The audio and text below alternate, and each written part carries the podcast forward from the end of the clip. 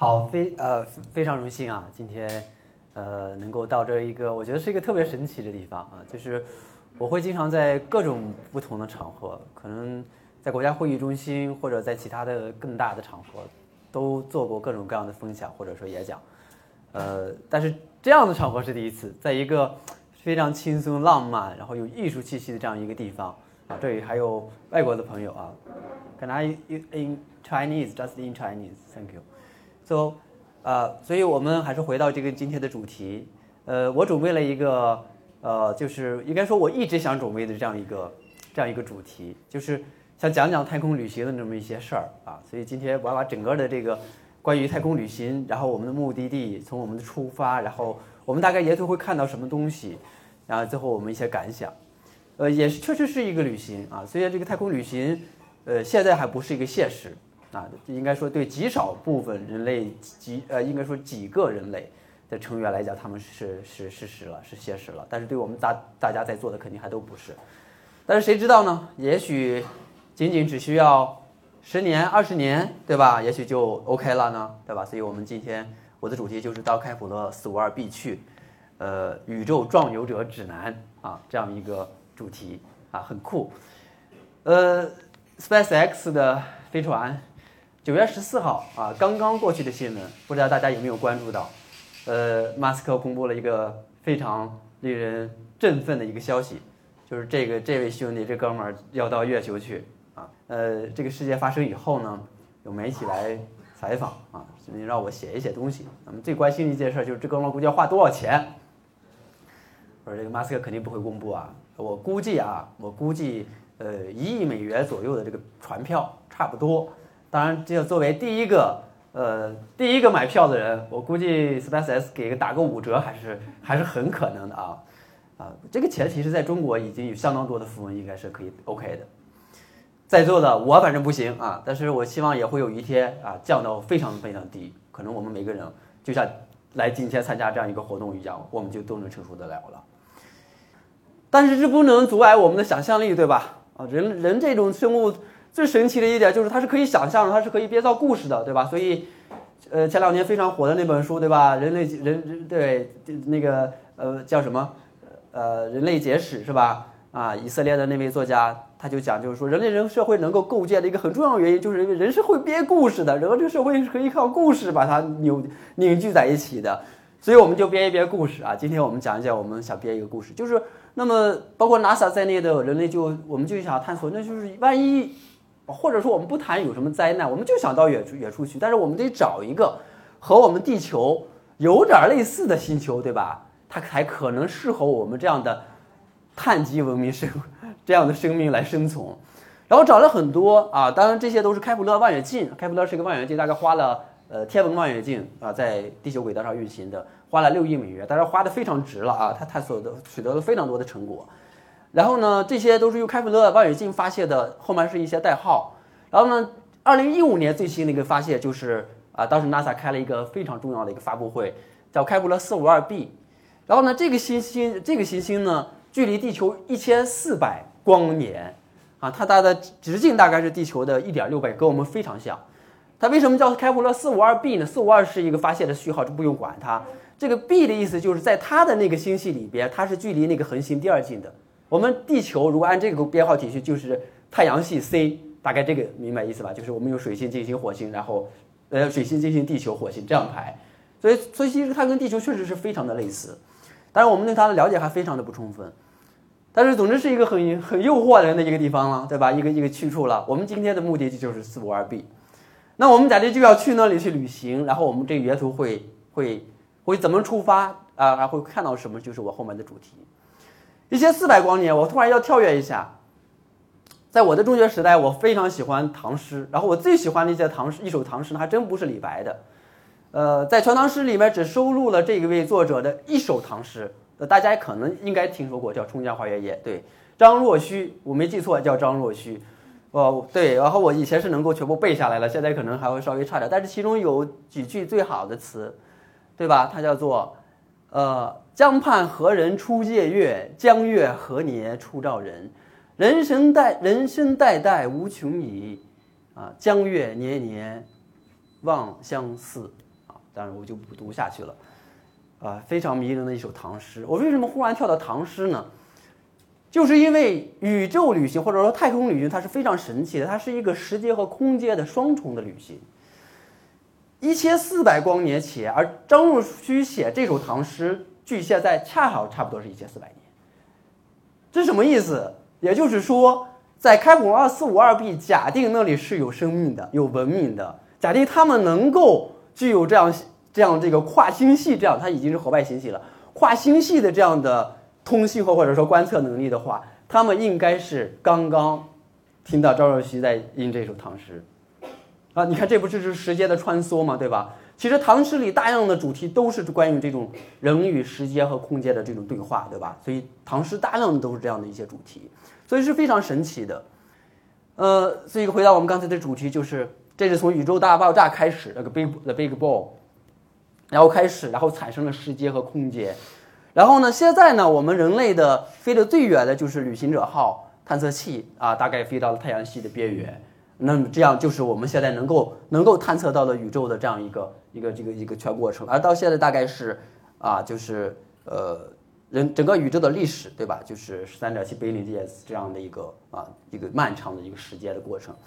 但是宇宙最后的消亡，也许也会有一天，肯定我们是看不到了啊，也许以后还会消亡的，这我们也不管它。所以我们在古代的吉萨金字塔，它的排列其实就是猎户座的三颗腰带上的那个腰带星啊，在腰带上有3颗星。我看到老杨那个在这个明信片上也好像有金字塔啊，我刚才看到有，还有英国的巨石阵，对吧？古代也认为是观星用的，所以就人类的在古代开始就一直在对星星啊，对宇宙这件事情，就每个人都非常的着迷。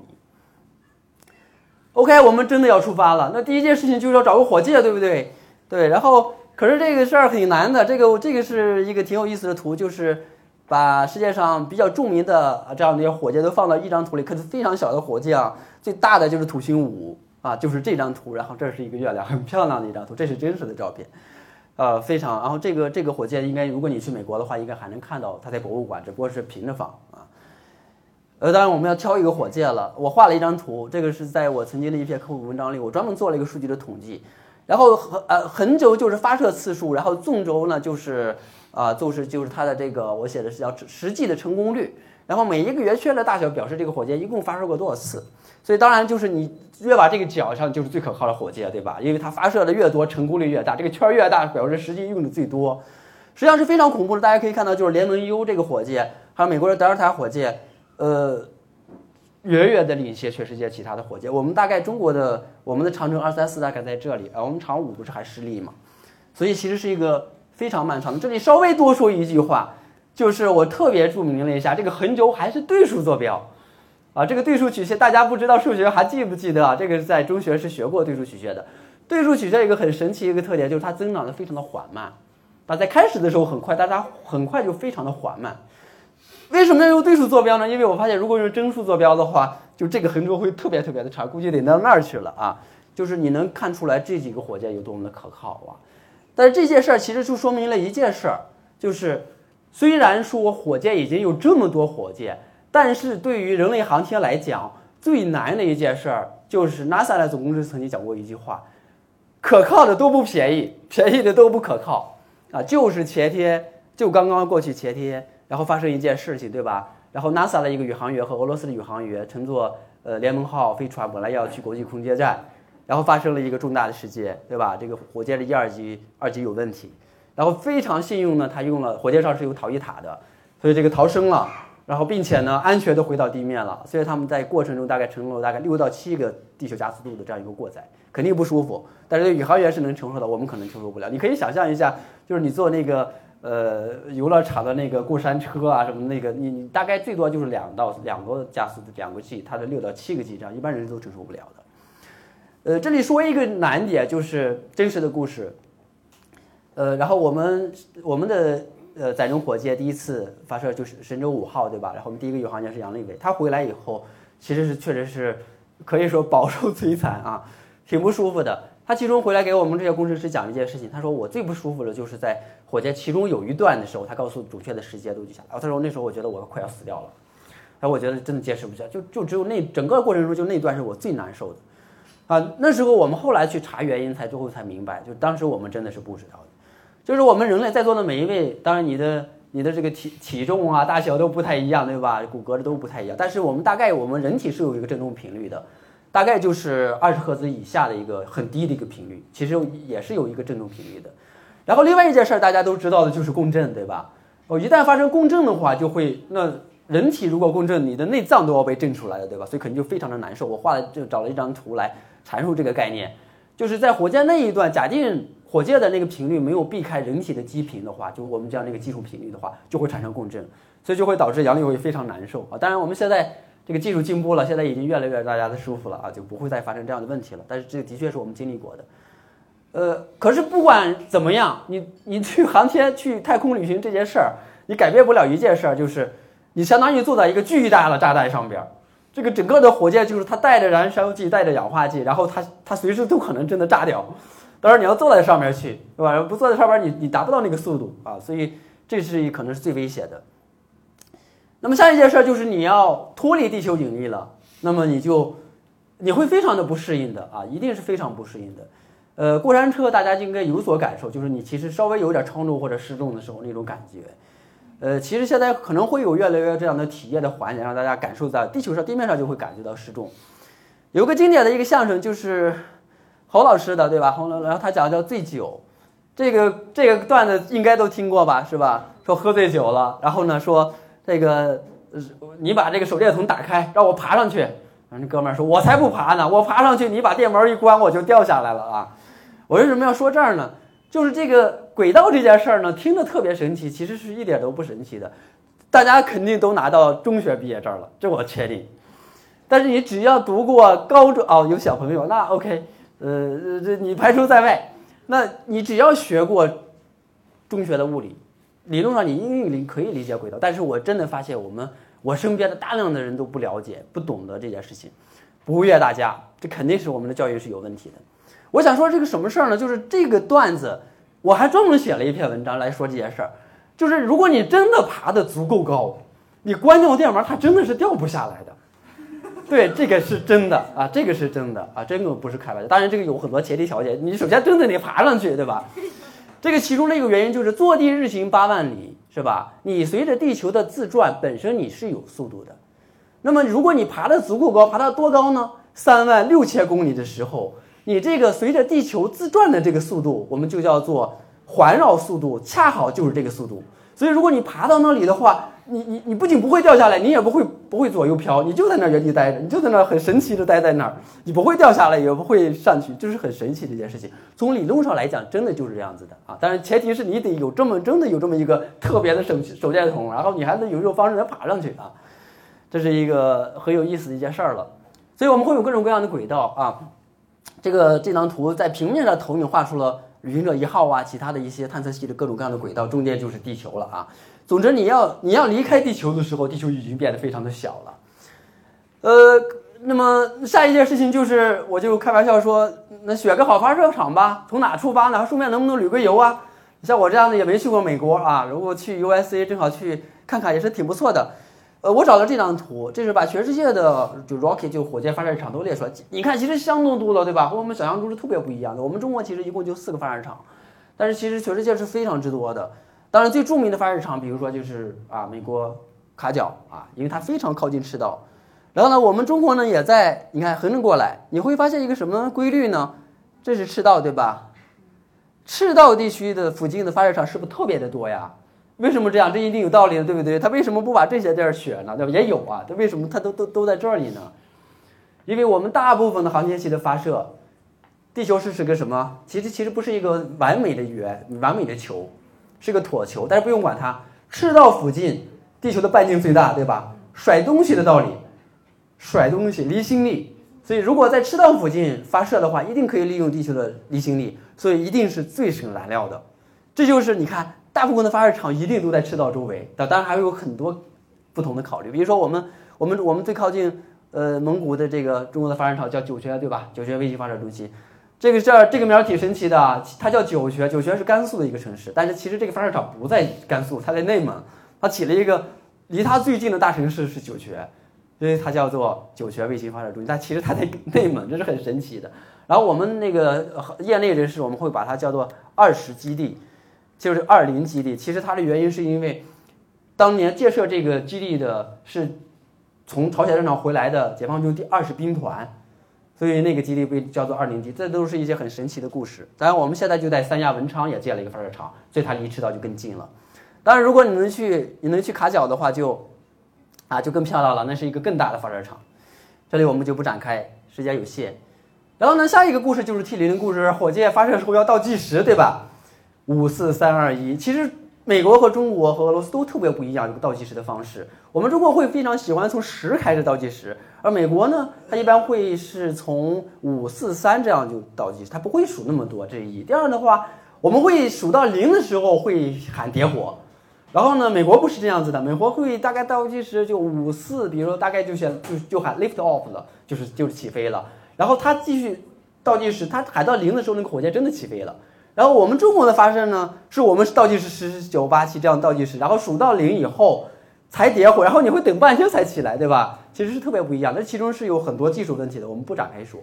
但是这个就说中国的发射以后呢，他会说一句话，这个应该大家都看过火箭发射的直播，或者说这个是录像啊，或者类似的东西。他会说一句话，他说点火，然后火箭起飞，然后这时候他会说一句话，他说 T-00 多少这个报一串时间，然后后面就开始一些术语啊。大家这个我去就做过一个小的调查，就是即使看过火箭发射的人，好像99%的人都不知道他说了个什么话，什么 T-00 是什么意思。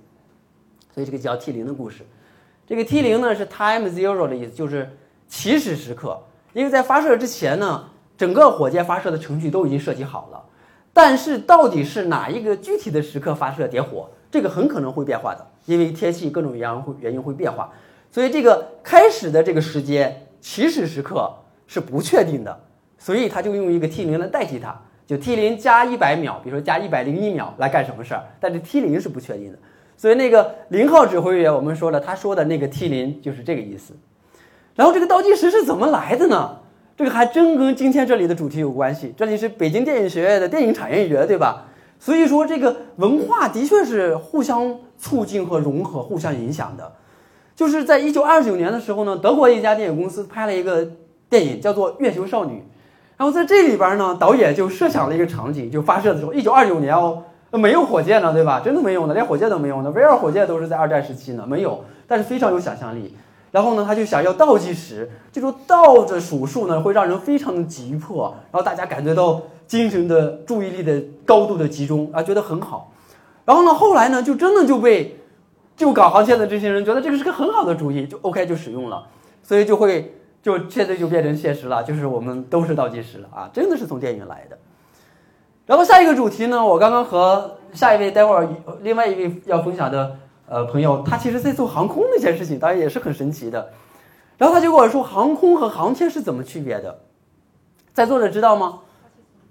对，那可是大气层是怎么定义大气层呢？对，联合国在1967年，1967年啊，就当时已经发射了第一颗人造卫星，这样美国都快登月了，搞了一些发了一起签署了，一共有100多个国家签署了一个条约。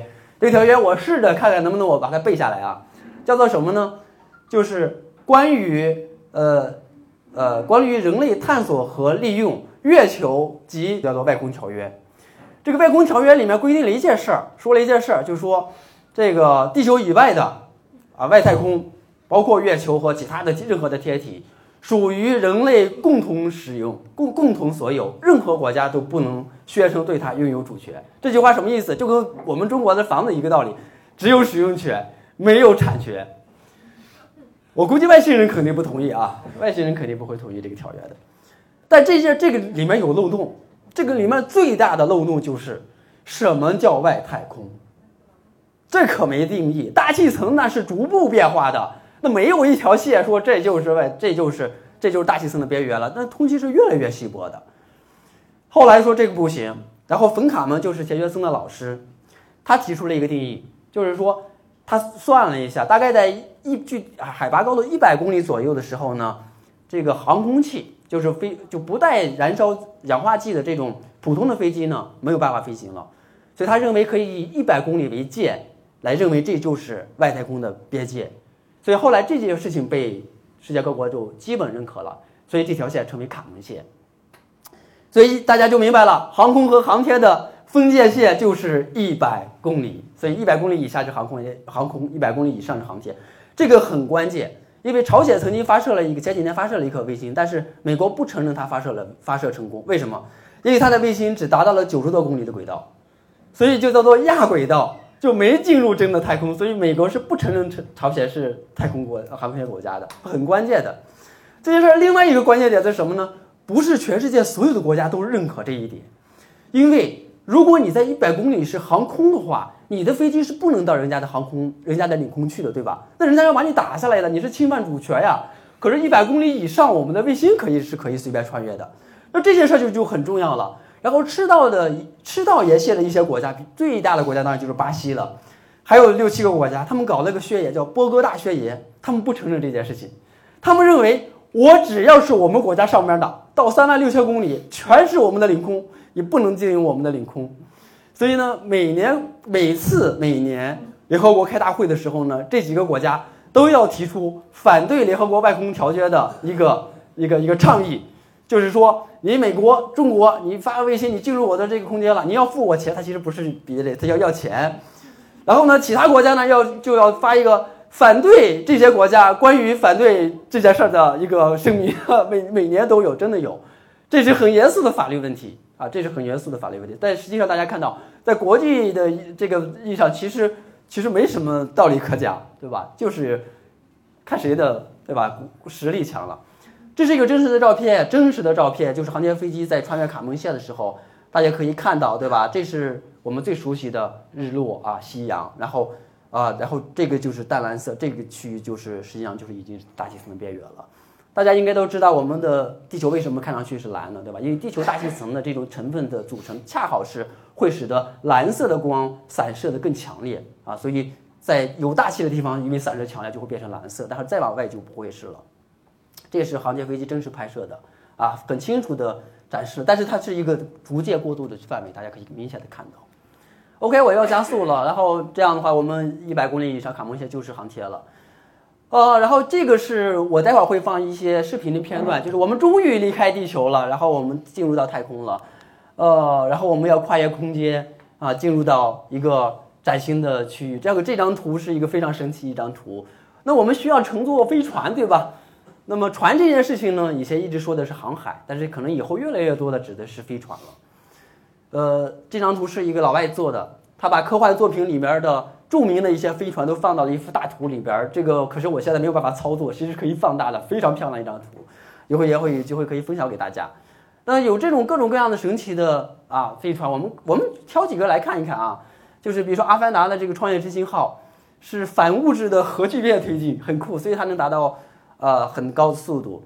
因为我们如果是达不到这种哪怕1%的光速的话，我们到离地球最近的比邻星去，我们可能都要8万多年，所以这个显然不是我们这种碳基生命能够承受得了的。那么你要能达到1%的光速，对吧？或者更1/10的光速才行，那就需要有特别的推进的方式。这是科幻作品中其中的一些推进方式，比如说火星救援啊，叫赫尔墨斯号，也是希腊神话里的一个神，它是用的等离子推进。并且是用了引力弹弓的方式，就是啊，相当于就是利用一个大星体的引力，然后把它弹出去。这是《星球大战》中的千年隼号，这是非常著名的一个飞船啊，这个看星战迷是很熟悉的。这里想说一句话，就是其实 SpaceX 的那个火箭叫 Falcon， 对吧？然后它的 Falcon 叫这个名字就在向《星球大战》致敬，因为千年隼号，隼就是 Falcon 的意思，所以这个是一些。就是都是我们这种科幻的电影对现实的航天产生的具体的影响。这是另外一个著名的电影叫2001太空漫游 Space Odyssey， 在有史以来电影的评选里边，它一直都能排到前10，但真的是一个，特别是开头的前5分钟，我就不剧透了，如果没看过的话，你会以为你的电脑或者你的家里的投影仪坏掉了啊，是一个非常震撼的一个开场。这里不说，然后这里面有一个非常神奇的一个细节，真实的细节，我把这个电影中的这个片段截取出来了。就是他们到达了那个土星的轨道以后呢，然后呢发现那里已经停泊了一艘飞船，那艘飞船呢把那艘飞船放大一下，是这样的81。对，在原著啊，在克拉克的原著小说里，这个飞船叫做钱号，它真的是在向钱学森致敬啊。这个作家的名字叫做阿萨克拉克，是英国的，后来被授予爵士的这个勋爵位。那他非常的尊敬钱学森，所以在这个小说里向钱学森致敬。他这个中国的这艘飞船就叫做钱学森号，但实际上在中国的实际的航天场景里边，我们原则上是不会用人名来命名的啊。这所以可能仅仅存在于科幻作品中。还有等离子推进等等各种的方式，太阳帆推进就是太阳帆推进，大概意思展开一个巨大的帆，然后呢每个光子都有动量，然后打上去以后就相当于再给它加速。那么如果这个帆做的足够的大，它就可以一直获得加速。这种好处就在于只要在太阳系有太阳光，就可以持续的获得加速，因为没有阻力，所以它逐步可以加速到可能到1%的光子都可能加速到的。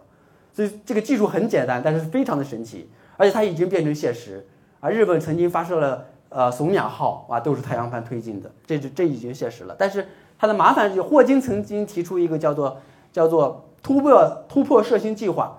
大概意思要做邮票大小的一个非常小的飞船，然后用这种太阳帆推进的方式，他认为可以达到1/10的光速，然后来探测河外星系这样的一种方式。不过大家都认为这事不靠谱，霍金先生老先生也已经不在了，去星星那儿了，我估计这事也推动不了了。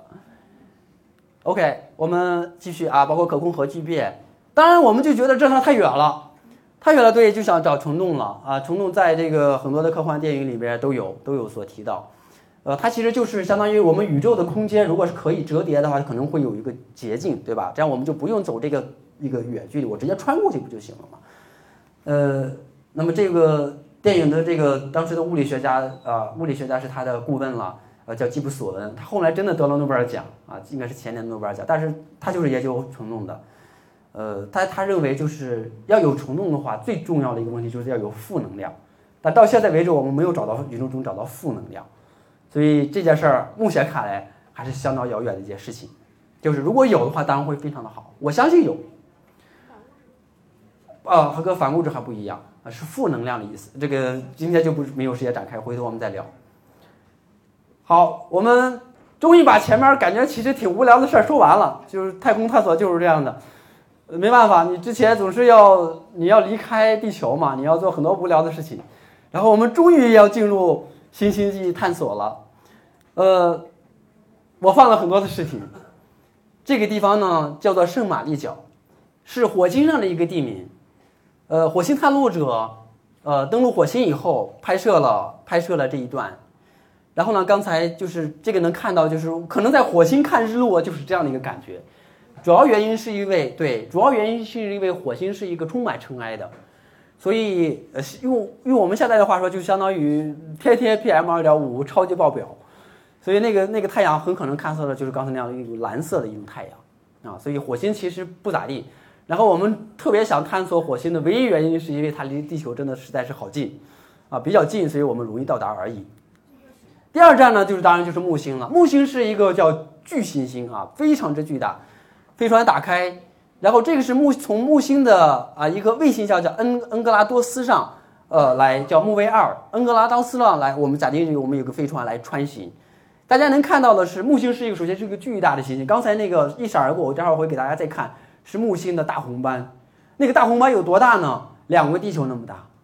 但是为什么会有这个大红斑，至今是个谜。而且近几十年的观测都表明，这个红斑在缩小，它为什么缩小我们也不知道，所以宇宙中充满了未知。这个是木卫二，木卫二的恩格拉多斯也是用神的名字来命名的。恩格拉多斯目前认为是最有可能在太阳系存在生命的，因为大家看它喷出来叫什么呢？叫介西泉。这个泉能喷多高呢？100多公里。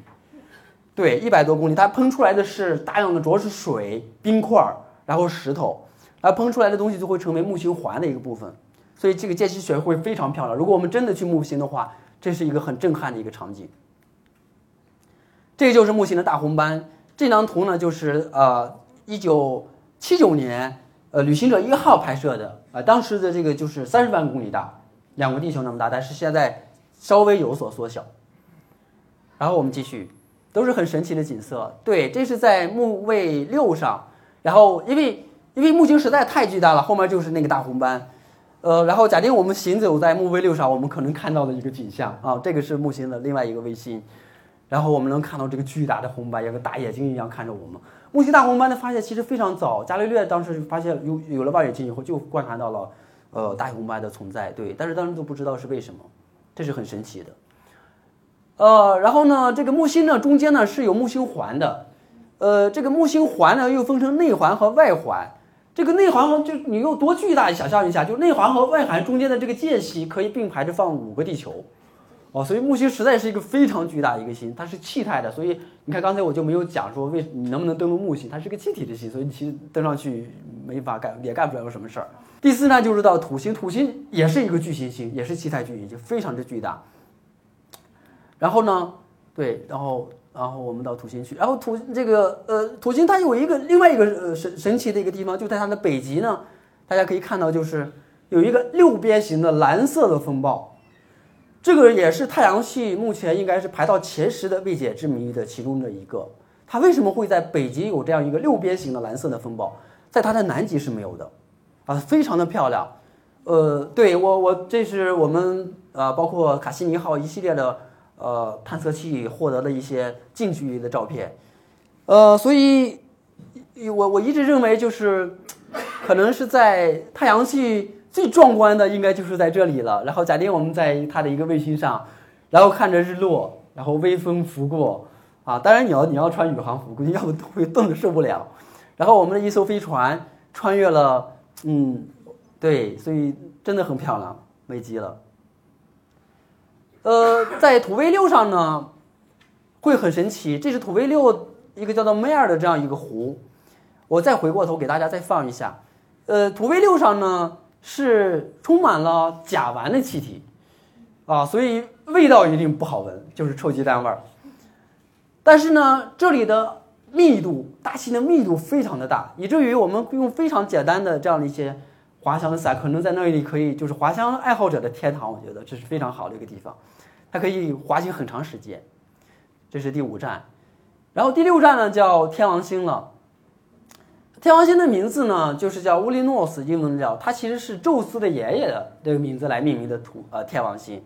天王星就快到，这是天王星。天王星是一个蓝色的星球，也是个蓝色，看得漂亮，也是甲烷气体为主，所以是一个蓝色的臭鸡蛋味的这样一个星星。它的卫星非常多啊，但是比较大的就是包括天王、天卫5、天卫15，大概这么几颗。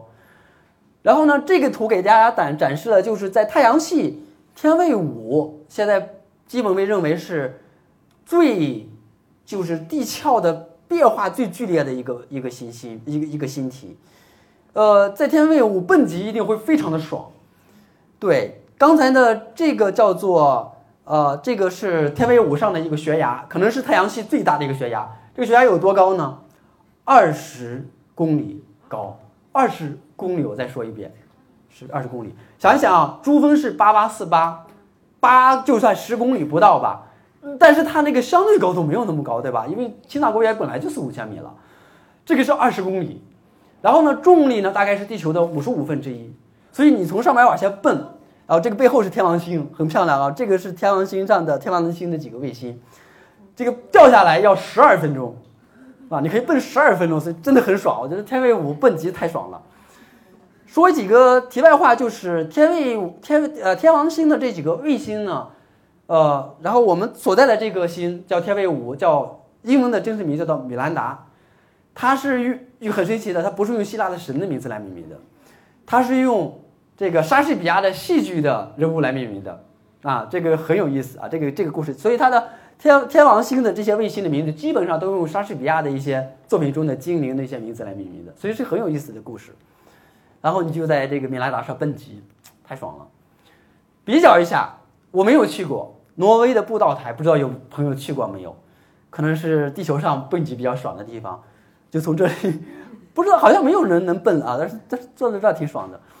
604米，想一想20公里是什么感觉啊？这是604米，已经这么酷了，啊，往下奔。对，太阳系就结束了，因为海王系已经被开除出行星的这个名单了，但是无所谓，好像海王星也没什么看的。再往外就是柯伊伯带，就是小行星了，也没什么看的了。然后你就要出了太阳系了。可是呢，我们要到开普勒452b 去了。但是之后的故事，我曾经想编一些，但是发现非常难编，因为你发现没有，人类虽然说想象力是无穷尽的，但是你的想象力总是受限于你所看到的、听到的、别人告诉你的事情。但是我们人类的探测器也就刚刚到太阳系的边缘，还没有飞出太阳系。我们对太阳系之外的事情了解，其实几乎是一无所知的。然后在这种情况下，其实我都很难想象出来到底是什么样子的。所以在穿越其他银河系的时候，到底能看到什么，我不知道。可能什么都能看到，也许什么都没有，也许很荒凉。但是开普勒452b 呢，是地球直径 1.6 倍这样一个星体呢，有一些艺术家呢做了一些大胆的想象，在座的各位回去也可以画一画。总的认为呢，它的引力可能会比地球更平缓，所以可能认为它的它上边可能会不像地球上的这个高山起伏这么剧烈。然后它的气体呢，就是因为成分和大气的组成的不同，所以它的夕阳可能会更漂亮。这是它的那个所在的那个星系的其他的几颗行星，然后一些艺术家然后做了这样一个想象。最后说我放一个非常短的短片，到这里已经足够暗了，我待会儿马上我不讲了，因为我刚才的这个素材都来自于这个短片，是 Eric 先生的一个短片。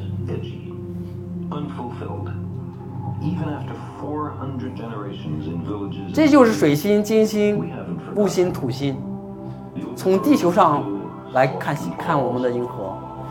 这个片子的名字叫做 Wonders， 就是漫游者的意思。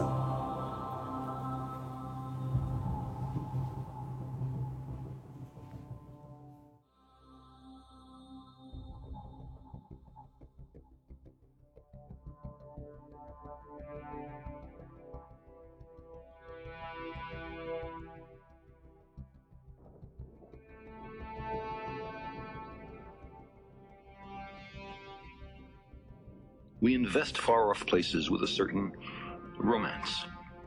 The appeal, I suspect, has been meticulously crafted by natural selection as an essential element in our survival. Long summers, mild winters, rich harvests, plentiful game. None of them lasts forever. Your own life, or your bands, or even your species might be owed to a restless few drawn by a craving they can hardly articulate or understand, to undiscovered lands and new worlds.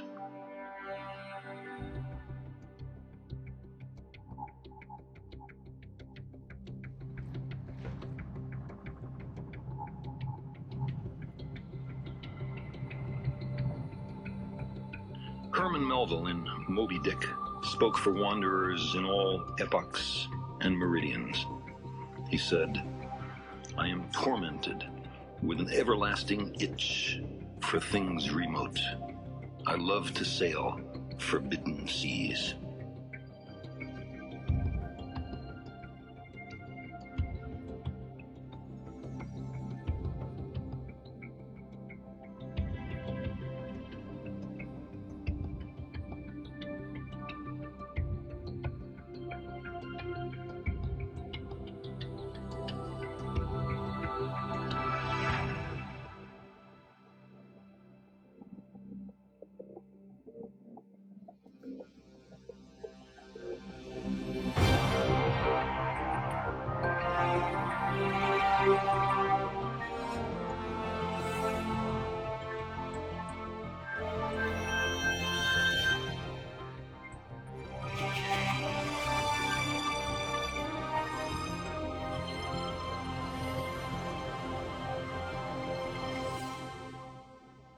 Maybe it's a little early, maybe the time is not quite yet, but those other worlds, promising untold opportunities, beckon. Silently, they orbit the sun. 回家适合一个人关上灯，戴上耳机，再看一遍。好，所以我这已经到尾声了，我看了一下，我已经超时了 ，sorry。太空旅行的你，我觉得。至少我会这样，我觉得我最大的一个问题就是我可能会想家，所以想家这件事情真的是人这种生命可能也是最大的一个弱点吧，也许是啊，但是也是我们最主要的一个特点。刚才那段片子的解说是英文啊，对，抱歉我没有找到中文的字幕。叫做卡尔萨根，是美国一位天文学家啊，他在天文领域饱受争议，但是他在科普领域做出极大的贡献，所以被授予非常多的奖。这也是正是我今天非常荣幸、非常愿意到这里来的原因，就是我觉得和大众的交流，或者所谓的科普，或者说跟大家就是聊聊天，都是非常好的一件事情，是功德无量的事情。卡西尼号是人类历史上最伟大的、获得成果最重要、最多的一个探测器之一。当年它飞到土星的时候呢，然后呢，卡尔萨根建议美国航天局把它转过头来，对着地球啊拍了一张照片，就是这个小点儿。对，然后放大，稍微放大一点儿，就是这么一个蓝色的一个小点儿啊，就是。已经还没有到太阳系边缘，但是已经非常非常远的时候呢，然后卡尔萨根写了一段话，叫做《安达蓝蝶》，他写道：人类一切的辉煌，一切的灾难，一切你爱的人、你恨的人、爱你的人、恨你的人，那些贪官污吏，那些伟大的作家，那些英雄，所有的这一切，都在这个安达蓝蝶上。OK， 然后我最后就想说几句话了。梅克维尔的小说《白鲸》里面，有一段话，我们把这个航天的人我们经常叫到漫游者，就出自于这里。他说：“远方引我，心痒难耐，念念不忘。我渴望驶向未知的大海。”让我们一起，那么从远方看地球升起。谢谢大家，好。